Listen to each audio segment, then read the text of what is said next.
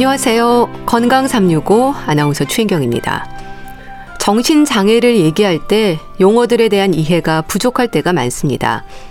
정신 장애를 가장 큰 범위로 본다면 정신 장애 안에 정신병이 있고 또 정신병 중에 조현병이 가장 대표적인 질환입니다. 조현병에 대한 오해도 많고 편견도 심해서 환자나 가족들에게는 또 다른 상처가 될 수 있다는 지적도 있는데요. 예기치 못한 묻지마 범죄라든지 안타까운 일이 발생했을 때 정신장애 여부를 의심하게 되는 것도 사실이죠. 하지만 범죄율에서 정신장애와 범죄가 연결되는 건 예외적인 부분이라고 하는데요. 오늘은 정신병, 그 중에서도 특히 조현병에 대해서 알아봅니다. 그리고 중증 환자들에게 위험이 높은 육창에 대해서도 살펴보겠습니다. 건강 365 장미여관의 너 그러다 장가 못 간다 듣고 시작하겠습니다. KBS 라디오 건강 365 함께 하고 계십니다. 정신장애에 대한 설명에서 강조되는 부분은 일부 환자에서 보이는 사회적 기능 장애입니다. 모든 정신장애 환자로 오해될 수 있는 편견에 대한 우려인 거죠. 조현병 역시 그렇습니다. 망상, 환청을 비롯해서 사회적 기능에 장애를 일으킬 수도 있는 질환으로 얘기되는 질환이죠. 오늘은 특히 조현병에 대해서 알아보는데요. 한양대학교 구리병원 정신건강의학과 최준호 교수와 함께합니다. 교수님 안녕하세요. 예, 안녕하십니까. 우선 말씀 듣고 싶은 부분이 있습니다. 이 정신장애인의 예측할 수 없는 범죄 위험이 있는 것도 사실이긴 한가요? 아, 예. 첫 질문부터 죄송하지만은 일반인에 비해서 범죄율이 낮은 것은 오래된 조사와 연구를 통해서 확인된 사실이라는 걸 말씀드려야 될 것 같습니다. 예. 그래서 정신질환과 범죄를 연결하는 것은 아주 예외적이고 특별한 경우를 말씀드리고 있는 거고요. 예. 일반인들이 정신장애인의 범죄에 대해서 예측할 수 없기 때문에 불안하는 느낌을 받는 것은 이해가 됩니다만은 사실 알고 보면 모든 범죄가 예측할 수 없는 음. 것은 아닌가 그렇게 생각됩니다. 예. 하지만 범죄를 일으킨 사람들 중에는요, 가명을 바라는 마음에서 정신 장애가 있는 것처럼 얘기하는 경우도 있지 않나요? 예, 이런 예가 있었습니다. 예. 2010년부터 한 5년간, 15년까지 정신질환의 강력범죄가 꾸준히 증가세가 있다고 발표된 적이 있습니다. 예. 근데 이제 그게 어떻게 된 거냐면은 보복 운전을 강력범죄로 분류해서 강화된 처분을 국가에서 하기로 했는데 예. 거기에 대해서 이제 선처를 받기 위해서 음. 소위 분노 조절 장애가 있다 정신과 진료를 받고 그런 거를 이제 소명하기 위해서 제출한 적이 있었습니다. 그런 거 보면은 이게 어떤 사람들 일부 사람들은 이 정신 질환을 어떤 감형을 받거나 범죄에 대한 그 선처를 바라는 마음에서 사용하는 경우도 있는 것 같습니다. 예. 그럼 그런 부분들이 정신장애에 대한 이해나 인식 부족에서 비롯될 수도 있는 건가요?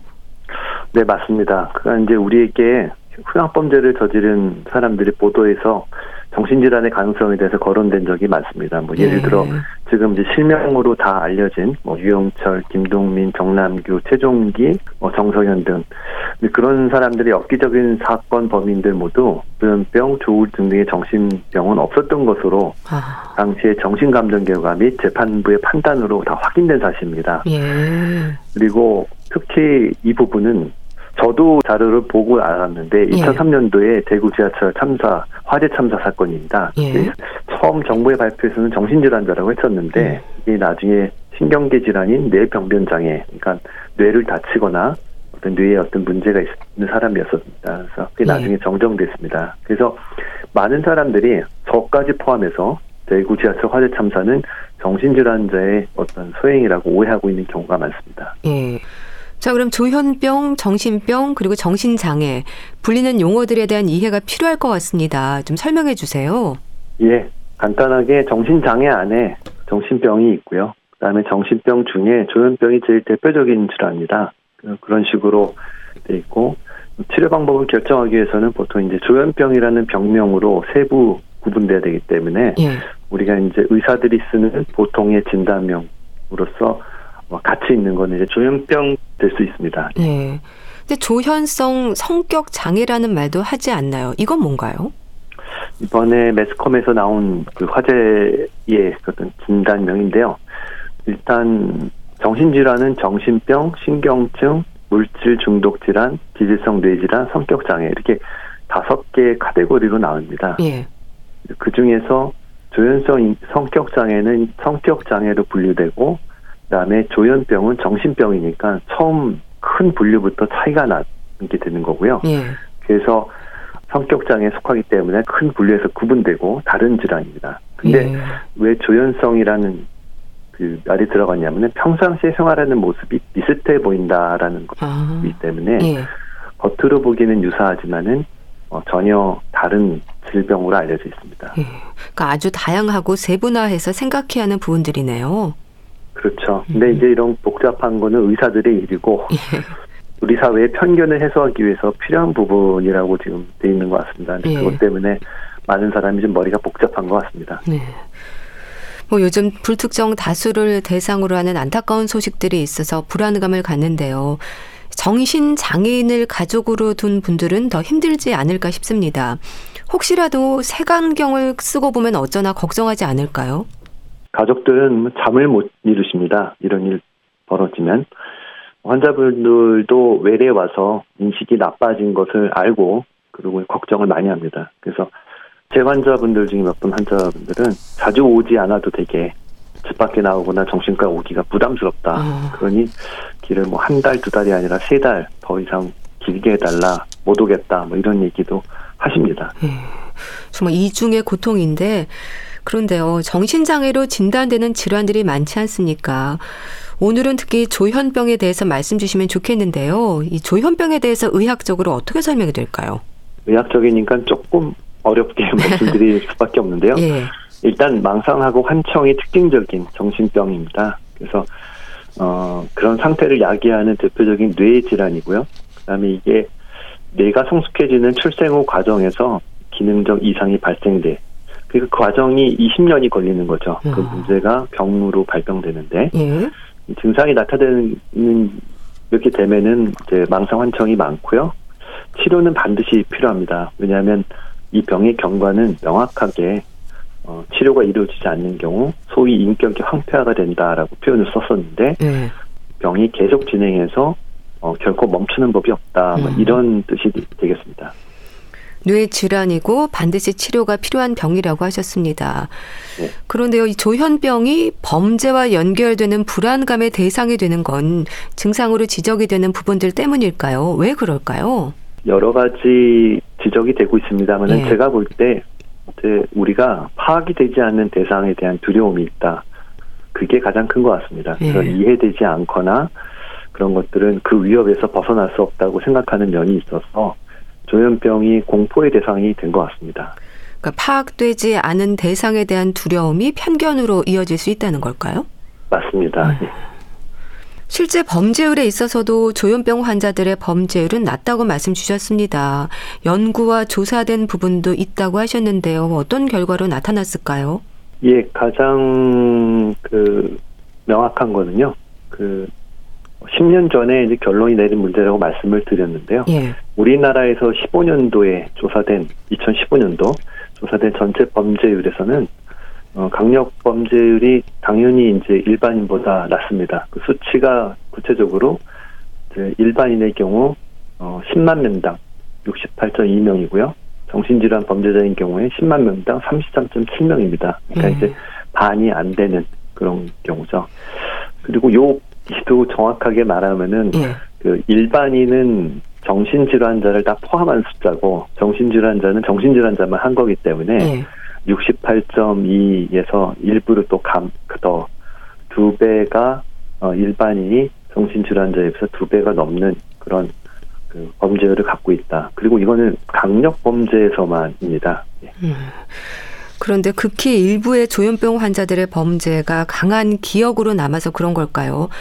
제정신으로는 할 수 없는 일이라는 생각이 정신장애 환자들에 대한 편견으로 또 자리하는 것 같기도 합니다. 예, 그렇습니다. 그 언론과 매스컴을 통해서 과장된 이미지가 전달되는 것도 큰 영향이 있다고 봅니다. 예. 그리고 실제 사회적 낙인 효과는요. 대중매체와 큰 관련이 있어서 사람들의 인식을 나쁘게 한다. 요거는 관련 연구를 하는 사람들의 공통된 의견이고요. 또 한 가지 추가로 말씀드린다면은 예. 이런 흉악한 범죄나 어, 이해할 수 없을 만큼 정말 잔혹한 것에 대해서는 어, 질병이 있는 사람에게만 해당된다라고 하는 것들이 대중적으로 어, 안심시킬 수 있는 그런 효과도 음, 아마 예. 매스컴이나 언론에서 노리는 것이 아닌가 그런 생각도 좀 듭니다.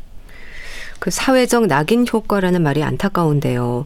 근데 조현병으로 인한 증상들 중에서 우리가 흔히 생각하는 두려운 증상도 환자마다 뭐 정도의 차이라든지 좀 다른가요? 망상, 환각, 환청. 조현병이라고 하면 일단 떠올리는 증상이거든요.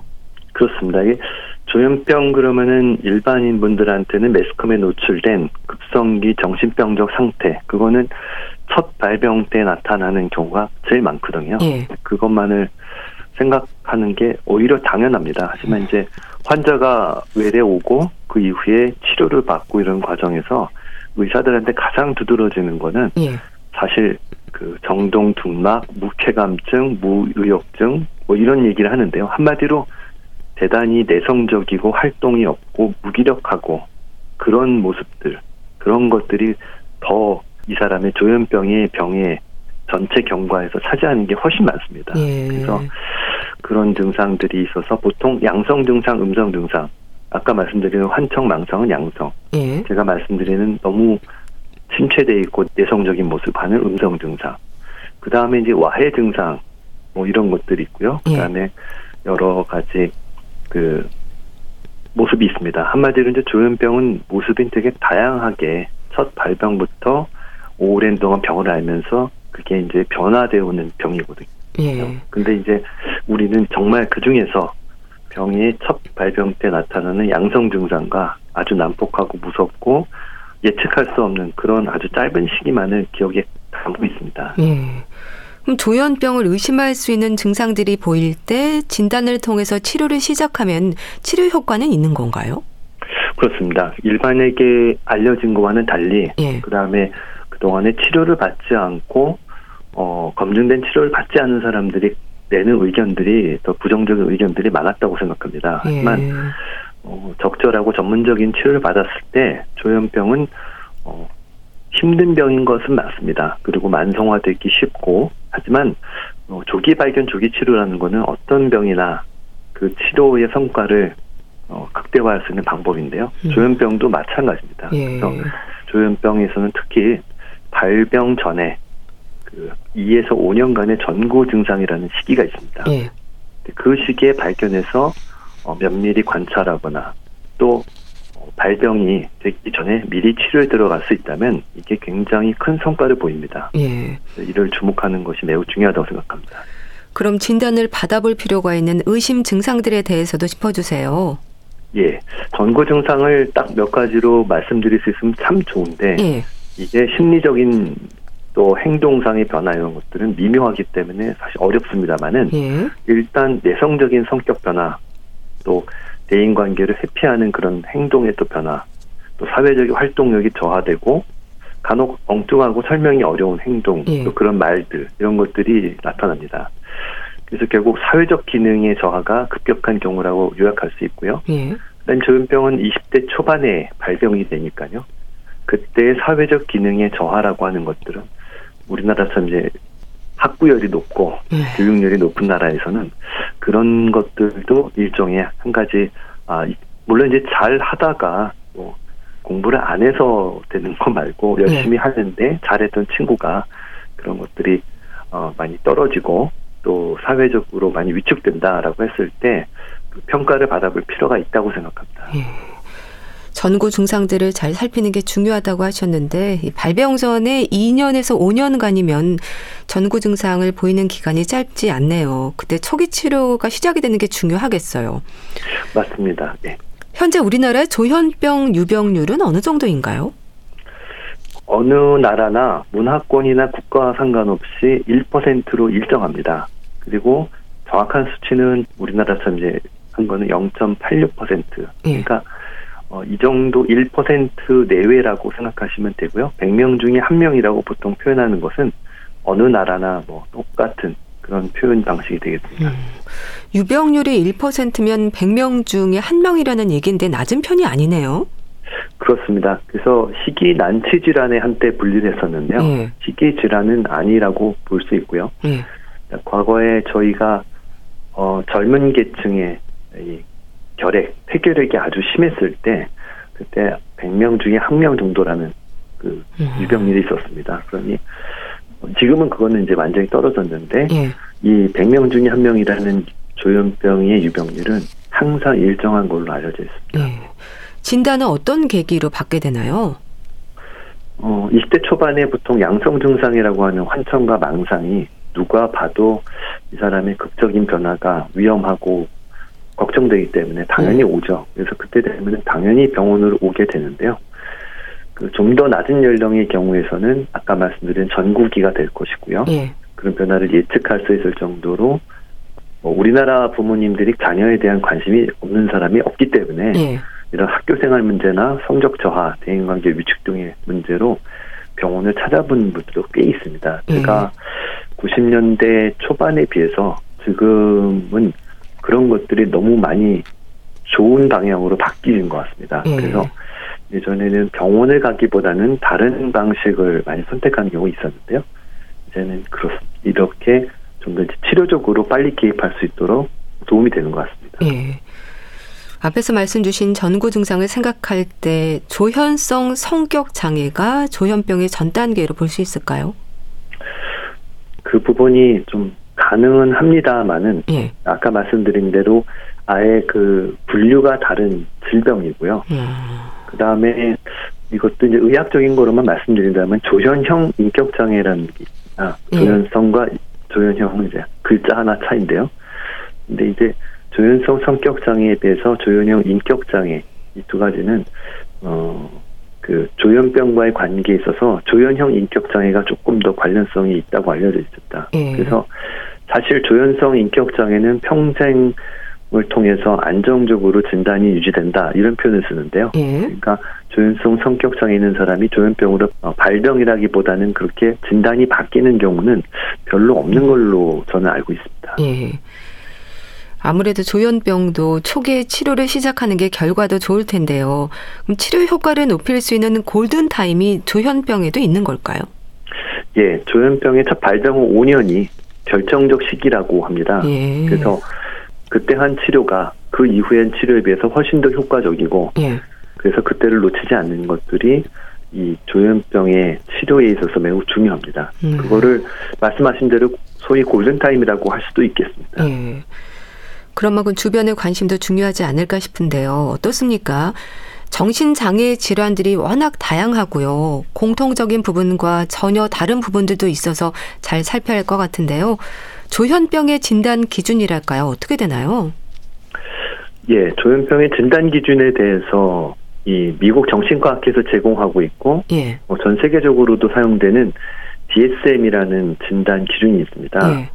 그 진단 기준은 어, 사용하기 좋게 번호로 매겨져 있고 각각의 항목이 설명이 있어서 yes, no 답을 하고 그 중에 뭐 몇 가지가 어, 이 해당되면은 조현병이라고 진단할 수 있다라는 식으로 안정적인 가장 안정적인 진단을 내리는데 도움이 되는 진단 기준입니다. 예. 그럼 치료는 인내가 좀 필요한 부분일까요? 단시간에 치료되는 건 아닐 것 같은데요. 인내와 이해 그리고 이제 배려가 필요하다고 생각합니다. 예. 그리고 어떤 정신질환보다도 큰 호전을 보일 수도 있습니다. 그리고 이 병의 경과가 다양하듯이 회복의 정도도 크게 차이를 보이기도 합니다. 되게 정신과 의사들은 이 질환으로 알았던 사람이 어, 크게 회복돼서 예. 사회생활을 잘하게 되는 거에 대해서 자랑할 수 없는 위치에 있습니다. 왜냐하면 예. 그 환자의 개인 정보고요. 그렇지만 그런 것들을 보면서 저희들이 말할 수 없는 부분 하지만 분명히 이제 경과가 예. 매우 좋은 사람도 있고 그런 사람을 위해서 치료가 잘 적극적으로 돼야 한다고 생각합니다. 그러면 치료는 꾸준한 약물 치료가 기본인가요?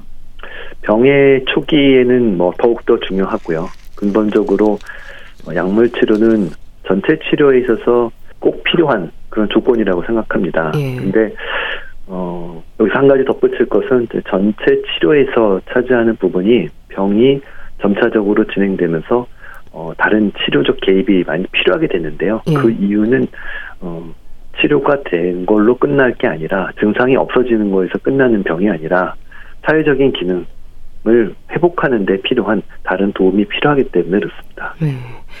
가족들의 교육이나 이해도 있어야 하지 않을까요? 그렇습니다. 그 환자 치료는 의사 혼자서 하는 것이 절대 될 수가 없습니다. 조현병 자체가. 예. 그래서 가족 구성원과 함께하고 어떤 치료적인 뭐 동맹이라고 하는데요. 연합 이렇게 되나요? 그래서 팀으로 같이 환자를 도와줘야 됩니다. 예. 그래서 더 많은 문제를 알 수 있게 되는 것도 가족 구성원과 소통이 잘 되면은 이 사람의 실제 생활이 어떤지, 뭐가 나아졌는지 나빠졌는지 그거를 금방 의사가 모니터링 할 수 있고요. 그 다음에 이제 대책이 세워지니까 그런 것들이 반드시 필요하다고 봅니다. 예. 문제는 방치된 조현병이 아닐까 싶어요. 방치될수록 문제가 크잖아요. 어떤 위험이 있을까요? 먼저 방치된다고 한다면은 재발의 위험이 큽니다. 예. 뭐 치료가 그 종결되는 경우도 있습니다. 어, 그래서 치료가 종결되고 잘 지내고 그 후로 이제 뭐 문제 없이 잘 사는 사람도 분명히 있는데요. 예. 근데 이제 어, 중단에 중단되는 경우가 있는 것은 일단 치료 자체가 좀 길고요. 그다음에 환자가 병식이 뚜렷지 않고 보호자들도 치료에 대해서 많이 지치고 힘들기 때문에 예. 그런 가능성이 많습니다. 음. 그래서 그렇게 되면은 어 환자에게 부정적 경험을 갖게 하고 예. 또 스트레스를 가중시키고 그런 경험을 하면서 환자는 다시는 치료받지 않겠다라는 마음을 품는 경우도 많습니다. 예. 그래서 개인의 치료를 위한 노력과 함께 뭐 사회적으로나 제도적으로 살펴는 부분들에 대해서도 관심이 필요하지 않을까요? 예, 그렇습니다. 그래서 개인의 치료 의지를 도와주는 국가의 총체적인 제도적 뒷받침이 필요하다고 봅니다. 예. 치매가 이제 국가 책임제, 치료 국가 책임제가 있는데요. 그거와 마찬가지로 그게 도움이 되고 필요하다고 생각합니다. 또한 또 법률적으로 지나치게 이제 치료권을 등한시하는 게 이제 현재 한국의 문제, 우리나라의 문제입니다. 예. 그래서 물론 이제 인권의 보장을 위해서 필요하다고 하지만 인권이라고 하는 거는 어, 치료를 받을 수 있는 권리도 포함된다고 생각합니다. 예. 의사들은요. 그래서 예. 너무 큰 희생을 치르고 있기 때문에 이에 대해서 좀 합리적이고 이성적인 그런 재고가 필요한 시점이라고 생각합니다. 예. 조현병 국가 책임제라는 건 어떤 방법을 말하는 걸까요? 지금에 있는 그 조현병에 대해서 국가와 어, 관계 정부 부처가 지금도 도움을 주고 있습니다. 예. 를 들어 약물 치료를 시작을 하게 되면은 거기에 대해서 본인 부담금, 보험에서 부담하는 거 부담금을 낮춰주는 그런 제도도 하고 있고요. 예. 그 다음에 어, 정신건강센터라고 보건소에 전국에 한 200여 곳이 넘는 곳에서 환자들이 여러 가지 사회적으로 겪는 문제를 상담해주고 도움을 청하고 그다음에 복지 수준에서 제공할 수 있는 거 있으면 제공하고 이런 것도 있습니다. 근데 예. 이제 어떤 부분이 그 치료 국가 책임자에 더 포함된다고 생각을 하냐면은 예. 이 사람들이 발병 전, 발병 직전, 발병 직후 병원에 입원을 하고 치료를 받는 그 시기가 사실은 많은 비용이 들어갑니다. 예. 예. 그래서 그런 비용도 국가가 조금 더 확장해서 그리고 이런 국가 책임제라고 하는 것은 전체적인 거를 치료의 조현병의 발병부터 어, 회복부터 어, 치료 뭐 이런 과정을 전체적으로 책임진다라는 선언이니까요. 그런 것들이 이루어지는 게 좋겠다고 생각합니다. 예. 오늘 조현병에 대한 말씀을 들었는데요. 조현병을 비롯한 정신장애에 있어서 치료의 중요성에 대해서도 짚어주세요. 예, 스스로 노력해서 극복할 수 있는 그, 뭐 예를 들어 탄성 한계, 벗어난 경우가 의학적으로 그 규명된 질병으로 정의합니다. 그러니까 치료를 통해서 도움을 주는 거는 정신의학적인 치료고요. 예. 문제 해결의 다양한 방법 중 하나지만 가장 효과적이고 안전한 방법이라고 생각합니다. 예. 이 정신의학의 치료가요. 그래서 전문가 도움을 청하셔서 상처받지 않는 인생을 사는 것, 그게 이제 전반적인 정신장애에 대한 저희들이 드릴 수 있는 도움이라고 생각합니다. 네. 오늘은 조현병에 대해서 자세히 알아봤는데요. 한양대학교 구리병원 정신건강의학과 최준호 교수와 함께 했습니다. 말씀 감사합니다. 예, 감사합니다.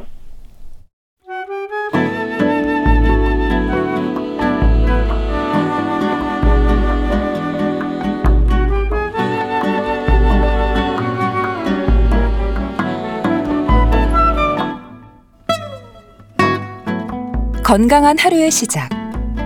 KBS 라디오 건강 365. 최윤경 아나운서의 진행입니다. KBS 라디오 건강 365 함께하고 계십니다. 피부 손상은 물론 궤양으로 이어질 수 있는 위험이 욕창입니다. 특히 오래 누워 있어야 하는 환자들에게는 지속적으로 눌린 신체 부위로 나타날 수 있는 혈액순환 장애가 지적이 되는데요. 욕창의 위험, 대한의사협회 백현옥 부회장과 함께합니다. 안녕하세요. 네, 안녕하십니까. 욕창은 환자들에게 또 다른 고통이죠. 그렇죠. 되게 왜 오래 누워 있는 환자가 생기잖아요. 예. 압박을 많이 받는 부위에 발생하게 되니까. 근데 왜 누워 있는 것 자체도 괴로운데 또 그걸로 인해서 다시 욕창이라는 그러니까 이게 왜 건강한 사람은 꼼짝 않고 누워 있어도 조금씩 움직이면서 압박이 한 군데로 가지를 않는데 예. 기척이기도 하고요. 근데 이렇게 오래 누워 있는 사람의 경우 신체 긴장도가 떨어지면서 그대로 중력 작용으로 자기 체중에 압박을 가하게 되니까 예. 사실은 이게 뭐 헐고 뭐 아프고 여러 가지 문제가 생기잖아요. 예. 그러니까 진짜 또 다른 고통이라는 게 음. 맞는 거죠. 누워 있는 음. 것도 힘든데 또 다시 피부에서부터 파고드는 그런 통증과 또 실제 상처가 나고 문제가 생기니까 어, 상당 또 다른 고통 정도가 아니라 또 심각할 수도 있으니까요. 예. 그래서 문제가 큽니다. 네. 그럼 욕창에 대한 의학적인 정의랄까요? 어떻게 설명이 되나요? 어, 욕창은 지속적으로 압박받는 신체 부위에 혈액순환 장애가 일어나서 결과적으로 산소와 영양 공급이 잘 안 되죠. 예. 우리 피가 통하지 않으면 당연히 그 부위의 조직이 허혈로 인해서 손상을 받잖아요. 따라서 피부와 피하 지방, 근육들에 피가 안 가기 때문에 피부도 손상이 되고 거기에 궤양이 발생해서 시작되는 게 욕창이라고 할 수가 있겠습니다. 그러니까 환자들이 누워 있을 때 바닥에 닿는 부위로 발생하게 되는 거죠. 그렇습니다. 그러니까 특히 바닥에 닿는 부위 중에서도 신체에서 튀어나온 곳이 예. 중력 작용으로 체중 압박이 많이 가해지면서 거기가 이제 상처가 생기기 시작하는 거죠. 그래서 위치로 말하면은 몸이 아래로 향하는 쪽, 그래서 발 뒤꿈치라든지 엉덩이라든지 팔꿈치, 네. 발목, 어깨, 머리 뒤쪽 이런 데가 생기기가 굉장히 쉽지요. 예. 그래서 그쪽으로 무게가 가해지니까 그쪽으로 피가 통하지 않는 그런 결과가 나오는 겁니다. 욕창이 생기는 원인은 혈액순환이 안 되면서 생기는 걸까요? 그렇습니다. 음. 오랫동안 눌리는 그 압박 부위에 혈액순환이 잘 되지 않겠죠. 그렇게 되면 산소가 공급이 안 될 거고 예. 영양도 공급이 안 되고 어 우리 왜 손목 같은 거를 꽉 묶어서 피가 통하지 않게 돼도 삽시간에 색깔이 바뀌면서 시커멓게 되고 예. 오랫동안 피가 통하지 않으면 썩잖아요. 예. 똑같은 상황이 돼서 음. 피부 조직부터 어, 죽고 괴사 즉 썩어 들어간다라고 할 수 있습니다. 예. 그래서 방치하면은 상당히 빠른 속도로 진행하는데 어쨌건 그 원인은 혈액 순환이 되지 않아서 그렇다라고 할 수 있겠습니다. 욕창은 우리 몸 어디나 생길 수 있는 거죠. 맞습니다. 예. 신체 어느 부위든지 중력에 대비해서 체중 압박이 몰리는 곳은 사실은 어느 부위나 다 가능합니다. 예. 근데 이제 욕창이 실제로 진행된 양상을 보면은 그 한 번 보시면 아시겠지만 피부에서부터 시작하지만 근육과 그 안쪽에 뼈까지 드러날 정도로 원래 있던 근육의 경계라든지 그런 고유 조직의 범주하고 전혀 관계없이 예. 피가 안 통하기 때문에 정말 경계 없이 인정사정 없이 썩어 들어가는구나 하는 음. 느낌이 들 정도로 어, 혈액이 통하지 않는 상황이 되면서 어느 부위나 생길 수 있다는 게 특징입니다. 환자가 주로 취하는 자세에 따라서 욕창의 부위나 범위가 달라질 수 있겠네요. 그럼요. 신체 어느 부위에 생긴다, 생길 수 있다라는 뜻은 그 많이 취하는 자세, 주로 취하고 있는 자세에 따라서 생기는 부위가 이쪽이 될 수도 있고 저쪽이 음. 있다 하는 건데 공통점은 아까 말씀드렸듯이 가장 체중 압박이 많이 쏘이는 부위다. 예. 그러면 어느 부위가 되겠냐? 그 중에서 튀어나온 부위가 당연히 쉽게 생길 것이고요. 그럼 튀어나온 부위가 어디냐? 예. 대부분 뼈가 튀어나온 부위에 음. 피부부터 손상을 입고 발생을 할 수가 있습니다. 예. 그럼 엉치뼈라든지 무릎, 발 뒤꿈치와 같은 뼈를 중심으로도 역창의 위험은 있을 수 있는 거네요. 그럼요. 아무래도 뼈가 돌출된 부분이 눌리면서 체중을 감당하는 압박이 가해지는 부위의 표피, 피부의 겉부터 손상이 시작되지 않겠어요? 예. 그래서 방금 말씀 주신 엉치뼈라든지 무릎, 발꿈치 같은 뼈, 넓적다리뼈에 왜 큰 돌기 튀어나온 데 있죠? 예. 그다음에 궁둥이 뼈 중에서도 결자처럼 나온 부분, 아니면 무릎이라든지 발 뒤꿈치, 정강이 뼈에서 튀어나온 부분, 이런 부분이 당연히 욕창이 생길 가능성이 높은 곳입니다. 예. 그럼 욕창이 생길 정도면 환자의 움직임이 거의 없었다는 얘기가 아닐까 싶은데요. 어느 정도부터 욕창의 위험은 나타날까요? 그 일상적으로 우리가 얘기를 할 때 조직에서 말단 부위에 미세한 동맥이 평소 혈압의 두 배 압력이 1시간 내지 2시간만 지속되어도 모세혈관이 막힌다고 합니다. 예. 그래서 혈전이 생기고 저산소증이 발생한다라고 얘기를 하는데요. 예. 어, 앞서 말씀드렸듯이 정상인은 꼼짝 않고 누워 있다 하더라도 무의식적으로 뒤척임이나 음. 근육의 긴장도 등으로 해서 한 군데로 압박을 받는 상황으로 가지 않지만 예. 어떤 문제가 있을 때 생기느냐 뭐 마비 등의 문제로 스스로 어, 몸을 저기 뒤척일 수 없고 체위 변경이 어렵거나 예. 아니면은 감각이나 의식 장애가 있어서 불편감을 느끼지 못하는 환자가 당연히 가장 잘 생기겠죠. 아주 예. 단시일 내에. 예. 그 외에 뭐 영양불량 문제가 있다든지 나이가 많아서 피부가 안 그래도 건조하고 얇아서 손상되기 쉬운 데다 만성질환까지 겹쳐 있다든지 예. 그다음에 기저귀를 사용하고 있어서 대소변 처리나 뭐 이런 것들이 잘 안 돼서 묻어 있는 상태가 오래 가거나 상처나 누공에서 배행물이 나온다거나 예. 이런 것들이 전부 다 어, 문제를 유발할 가능성이 큽니다. 그래서 확인하는 방법, 어, 말하자면 뭐 저기 사정 도구라 그러는데요. 거기에서 측정하는 것들이 바로 어떤 거냐면 지금 말씀드린 감각과 인지 기능 정도, 그 다음에 피부에 습기가 많이 차느냐 아니냐 정도, 예. 그 다음에 움직일 수 있느냐 활동 정도, 그 다음에 기동력, 어, 그리고 영양 상태, 그리고 현재 피부의 마찰력이나 응전력, 자세나 이런 거에서 어떤 힘을 받느냐, 그런 여섯 가지 항목으로 평가를 하게 되고, 거기에 이제 고령이거나 신생하면은 좀 더 위험하다라고 할 수가 있겠습니다. 예. 욕창에도 단계가 있다고 들었습니다. 주로 1단계부터 4단계로 설명이 되던데요. 1단계는 음, 피부 손상까지는 아닌 거죠? 맞습니다. 1단계가 가장 초기 단계인데요. 이때는 한마디로 얘기하면 표피, 피부의 겉쪽이 색깔만 변화한 상황입니다. 예. 즉 피부 손상은 뭐 아직 관찰되지 않지만은 피부가 따뜻하고 단단할 경우가 많습니다. 예. 그래서 이런 경우에 우리가 좀 구별을 하는 것 중에 하나는 압력을 제거하고 5분 정도 지나도 여전히 붉은색을 띌 때가 많습니다. 근데 오랫동안 이제 자세를 바로 해서 압력을 완화시켜 놓으면 서서히 회복될 수는 있다. 따라서 이 1단계의 경우는 체위만 변경해도 회복 가능성이 있는 타임이다라고 할 수가 있습니다. 예. 피부가 따뜻하고 단단하다는 건 어떤 의미로 봐야 할까요?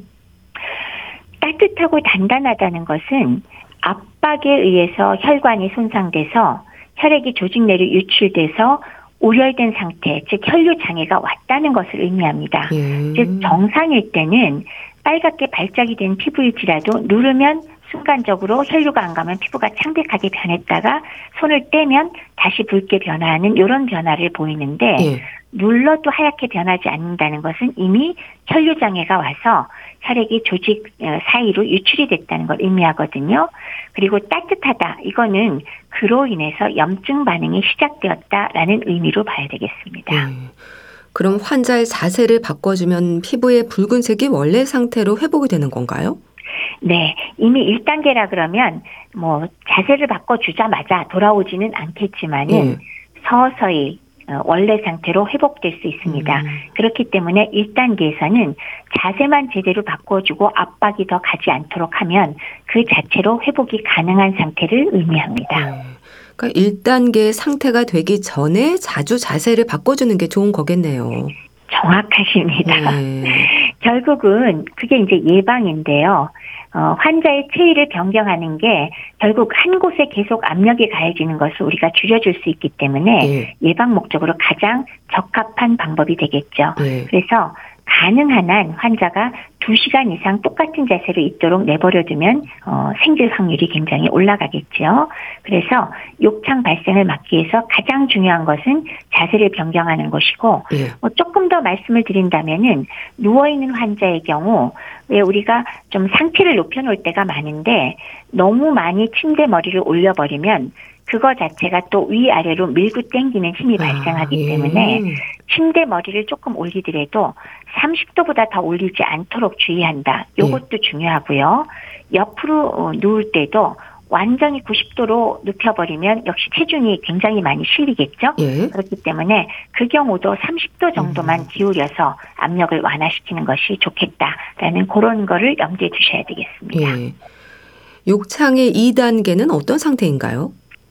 조금 전에 1단계는 아직 피부 손상까지는 가지 않았다라는 건데 예. 어, 2단계는 부분적으로 어, 피부의 부분층이 소실된 건데 피부의 가장 거친 표피와 그리고 진피 그 바로 아래에 어, 일부까지도 손상이 된 것을 의미합니다. 그래서 대체로 분홍색이나 붉은 색깔을 띌 때가 많고요. 예. 거기에서 조금 더 진행되면 피부에 찰과상 그리고 물집 같은 것이 보일 수가 있습니다. 예. 그리고 이 경우는 압력이 완화되면 역시 회복될 수는 있지만 그럼에도 불구하고 1단계보다는 당연히 시간이 더 걸리겠지요. 예. 통증은 없나요? 어, 통증도 물론 생길 수가 있습니다. 어, 지방층까지 침범을 하면 통증이 유발되고 어, 국소적인 통증이 비교적 심한 단계가 바로 오히려 2단계에서 예. 가장 심하다고 말을 할 수가 있고요. 마찬가지로 물집까지 생기면서 예. 도종도 굉장히 심하게 나올 때가 많거든요. 그래서 가장 염증 반응이 심하게 본인이 느낄 수 있는 시기가 2단계가 되겠습니다. 예. 참 물집만으로도 힘들 것 같은데요. 3단계, 4단계 상태는 어떨까요?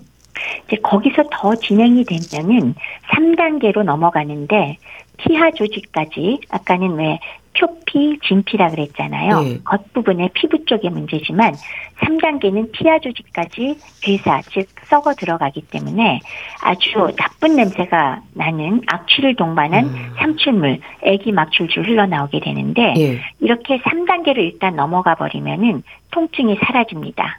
그렇지만은 주변에 부종은 심하고 예. 괴사 조직이 많이 있기 때문에 오히려 이렇게 공동, 이렇게 파이는 그런 것들이 관찰될 때가 많지요. 예. 여기서 더 진행이 되면 4단계로 넘어가게 되고 이때에는 피하 조직만이 아니라 더 파고 들어가서 근육 그리고 힘줄 관절까지도 그리고 뼈의 겉까지도 그 조직에 광범위하게 괴사가 일어나기 때문에 예. 이럴 때 문제점은 감염이 동반되면서 폐혈증 같은 심한 부작용으로 사망에 이를 수도 있는 그런 심각한 상태다. 그리고 4단계의 경우는 어, 치료도 좀 더 적극적인 피부 이식과 같은 그런 수술 치료도 필요할 정도로 좀 심각한 상태라고 얘기를 할 수가 있겠습니다. 예. 그러니까 괴사가 일어나는 3단계부터는 회복하기까지 시간이 걸리겠어요. 그렇죠. 어, 3단계 경우에 그 괴사 조직을 일단 제거를 하고 열심히 치료해도 적어도 몇 달 정도는 걸리는 걸 염두에 두셔야 돼요. 한 한 달에서 6개월 정도라고 보통 생각을 하는데 뭐 평균 3개월 정도는 기본으로 잡으셔야 할 거고요. 예. 4단계는 치료를 매우 잘했을 때 짧으면 6개월, 길면은 1년이 넘어서 2년까지도 걸릴 수가 있습니다. 예. 욕창에 대한 수술적 치료가 필요한 경우도 생기는 거죠? 4단계가 왜 근육, 뼈, 관절, 힘줄까지 주변 지지 조직에 광범위하게 괴사가 일어난다고 말씀을 드렸거든요. 예. 이때에는 피부 이식과 같은 수술적 치료를 하지 않으면 사실은 상처가 아물기가 뭐 매우 어렵습니다. 그래서 4단계는 원칙상 수술이 필요하다라고 생각을 하셔야겠습니다. 예. 참, 이 욕창을 생각할 때 환자의 고통과 함께 감염도 걱정이 되는데요. 감염을 비롯한 부작용의 위험도 크지 않습니까? 맞아요. 왜 허열로 시작해서 조직이 손상돼서 완전히 죽어버리는 거 그걸 괴사라고 하잖아요. 그러면 이 괴사된 조직에는 혈류가 전혀 흐르지를 않죠. 예. 근데 이곳에 세균 감염이 되면 혈류가 흐르지 않으니까 완전히 세균의 온상이 되면서 국소적으로 회복 불능 상태가 되겠죠. 예. 그렇기 때문에 이 괴사된 조직을 잘 걷어내고 약을 쓰지 않으면 이곳을 감염시킨 세균이 결국은 어, 온몸을 돌아다니면서 어, 피를 통해서 돌아다니는 폐혈증이 되게 됩니다. 예. 특히나 욕창이 바로 이 폐혈증, 균혈증의 원인이 될 때는 사망률이 무려 60%니까 아, 엄청난 사망률입니다. 따라서 상당히 심각한 상태가 될 수 있다는 이야기입니다. 예. 욕창은 예방이나 치료 모두 관심이 중요할 것 같은데요. 그러니까 욕창이 생겼을 때 빠른 치료가 이루어져야 피부 재생 부분도 기대할 수 있는 거잖아요. 그렇죠. 욕창이 생겼을 때 가령 1단계 같은 경우는 사실 그때부터라도 자세만 제대로 바꿔줘도 체위만 바꿔줘도 사실은 치료와 예방이 가능한 상태거든요. 예. 근데 진행이 될수록 점점 더 치료 기간이 길어지는 거는 말씀을 드렸고요. 근데 그러기 위해서는 가장 중요한 것이 항상 관심을 가져야 됩니다. 돌봐주는 분들이. 그래야만 예방도 가능하고 초기에 발견이 가능하겠죠. 그래서 생겼을 경우에는 속히 치료를 올바르게 시작하여야 피부 재생을 돕고 더 이상 악화되어서 부위가 커지는 것을 막을 수 있습니다. 예. 베개라든지 깔고 있는 패드도 살펴야겠죠? 그럼요. 가령 어, 너무 친구가 거친 표면이다. 이러면 또 마찰력으로 손상을 입기가 쉽거든요. 예. 그것은 옷도 마찬가지입니다. 심지어는 옷이나 친구가 접힌 부분이 있는지도 살펴야 됩니다. 예. 꼼짝 못하고 누워 계신 분은 그 접힌 주름 자국으로도 역시 상처가 날 수가 있거든요. 네. 그래서 침대 시트 같은 경우는 항상 건조하고 팽팽하게 유지하라. 이런 얘기도 저희가 말씀을 드리곤 하고요. 예. 또 옷과 침구의 위생 관리를 잘 신경 써야 되는데 무슨 뜻이냐? 땀이나 대소변 등에 젖어 있고 오염돼 있는 걸 내버려 두면 역시나 피부 손상이 오기가 쉽기 때문에 예. 어, 항상 신경을 써주셔야 되고요. 그거 외에 뼈가 튀어나온 부분이 바닥에 눌리지 않게 밀리부터 발 뒤꿈치 같은 주변은 베개나 스티로폼 패드 같은 걸 이용해서 환자 자세를 유지시켜주면 상처가 날 가능성이 훨씬 줄어들 수 있습니다. 예. 휠체어에 앉아 있을 때도 살펴야 하는 부분은 있지 않을까 싶은데 어떨까요? 맞아요. 휠체어에 앉아 있을 정도면 괜찮은 거 아니냐? 음. 저도 괜찮다고 말씀을 드리고 싶은데 예. 그것도 간신히 왜 그 간신히 앉아 있는 분들 계시거든요. 그러니까 앉혀놓으면 움직이지 못하는 분들 그렇기 때문에 가급적이면 어, 15분마다 스스로 조금이라도 힘을 쓸 수 있는 분은 의식적으로 한 1초나 5초라도 환자 자신이 의자에서 조금 몸을 좀 세워보고 좀 이렇게 몸을 지켜보는 그런 노력은 하면 좋겠는데 예. 그러한 체입의 변경이 불가능하다면 아무리 못해도 적어도 한 시간마다 체위를 변경시켜 주시는 게 필요합니다. 예. 욕창 부위의 피부 관리는 어떤 치료들로 진행이 될까요? 어, 욕창의 경우, 피부 관리의 경우는 우선 욕창이 생길 수 있는 모든 환자의 경우, 그러니까 위험군에 속하는 환자는 적어도 하루에 한 번 몸 전체 피부를 관찰을 한번 해주셔야 되겠어요. 예. 근데 특히나 자세히 봐야 될 곳이 있겠죠? 뼈가 튀어나온 부위들, 잘 생기는 부위들, 예. 그리고 대소변이 닿는 엉덩이 주변 등을 항상 적어도 하루에 한 번은 살펴보시고요. 예. 그리고 두 번째는 피부의 자극과 건조를 최소화하기 위해서 따뜻한 물과 자극이 적은 부드러운 세정제로 항상 깨끗하게 유지시켜 주셔야 됩니다. 예. 그리고 주변 환경을 청결하게 해주시고요. 세 번째는 지나치게 건조한 환경이나 지나치게 낮은 온도 또한 주의하셔야 되고 또 피부가 건조해지는 것을 막기 위해서 요새 좋은 보습제들 많거든요. 예. 그래서 수분을 유지하면서 보습제를 사용할 수 있겠고요. 아울러서 뭐 소변이나 대변, 실금이나 기저귀를 차는 분들은 그런 게 소대변에 오랫동안 피부가 노출되지 않게 자주자주 살펴보고 갈아주셔야 돼서 예. 결과적으로 마찰과 견인, 땡겨지는 거, 피부가 땡겨지는 것을 최소화시키는 거, 이런 것이 피부 관리의 기본이 되겠습니다. 예. 욕창의 치료 기간은 욕창이 생긴 심한 단계에 따라서 달라질 텐데요. 폐혈증이라든지 또 합병증의 위험이 생기지 않도록 조심해야 하지 않을까요? 그렇죠. 어, 치료 기간의 치유 속도가 완전히 표준화되어 있지는 않지만, 예. 그래도 우리가 일상적인 얘기는 할 수가 있죠. 개인차가 물론 있지만요. 일상적으로 1단계 욕창은 자세만 잘 바꿔주고 어, 깔끔하게만 해주시면 일주일 정도 걸린다고 보고요. 예. 2단계로 넘어갔을 때는 매우 빨리 치료되면 물론 한 5일 정도로 될 수도 있으나 3개월까지 보고 있고요. 3단계에 좀 더 깊이 파여 들어가면은 한 달에서 한 6개월쯤을 생각을 합니다. 예. 그리고 마지막 단계인 4단계는 대부분 수술 치료가 필요하다고 음. 말씀을 드렸지 않습니까? 여기는 적어도 6개월에서 1년 정도 혹은 2년까지도 치료 기간이 필요할 때가 있습니다. 예. 참 욕창은 1단계로도 가지 않도록 예방이 가장 중요하지 않겠습니까? 욕창을 방지하기 위해서 환자를 돌보는 분들이 해야 할 일이랄까요? 좀 정리해 주세요. 어, 우선 첫 번째는 발생 원인이 생기지 않고 최소화하려면 어떻게 해야 되겠습니까? 결국은 욕창이 발생할 수 있는 그런 부위의 압력을 감소시키는 여러 가지 방안, 뭐 욕창 매트를 쓴다든지 예. 보조기구 등을 쓰는 것을 염두에 두시고요. 예. 두 번째는 압력이 분산되는 체위를 잘 유지시켜 주셔야 됩니다. 너무 똑바로 세워놓은 자세라든지 아니면 직각으로 옆으로 눕히는 것도 욕창이 잘 생길 겁니다. 예. 세 번째는 휠체어를 이용하실 때 역시 적절한 체위를 유지하고 1시간 이상 꼼짝도 않고 앉아있게 내버려 두시면 안 됩니다. 네. 그리고 네 번째는 누워 계시는 분의 경우는 적어도 2시간마다 체위를 변경시켜 주시고요. 다섯 번째는 습기 조절을 잘 해주셔서 축축하게 되지 않도록 하지만 역으로 너무 피부가 건조해도 문제니까 필요하면 보습제 같은 거 쓰도록 하시고요. 여섯 번째는 당연한 얘기지만 피부의 위생 상태 청결하게 해주시고 적절하게 운동을 시켜주셔야 역시 혈액순환에 도움이 될 거고요. 예. 그리고 필요하다면 어, 환자에 따라서 마사지가 도움이 될 수 있고 마지막으로 정말 중요한 게 있는데 영양 상태를 살펴서 영양 불량이 되지 않도록 하는 것 이것이 중요합니다. 네. 욕창의 위험에 대해서 말씀 들어봤는데요. 대한의사협회 백현옥 부회장과 함께 했습니다. 감사합니다. 네, 고맙습니다.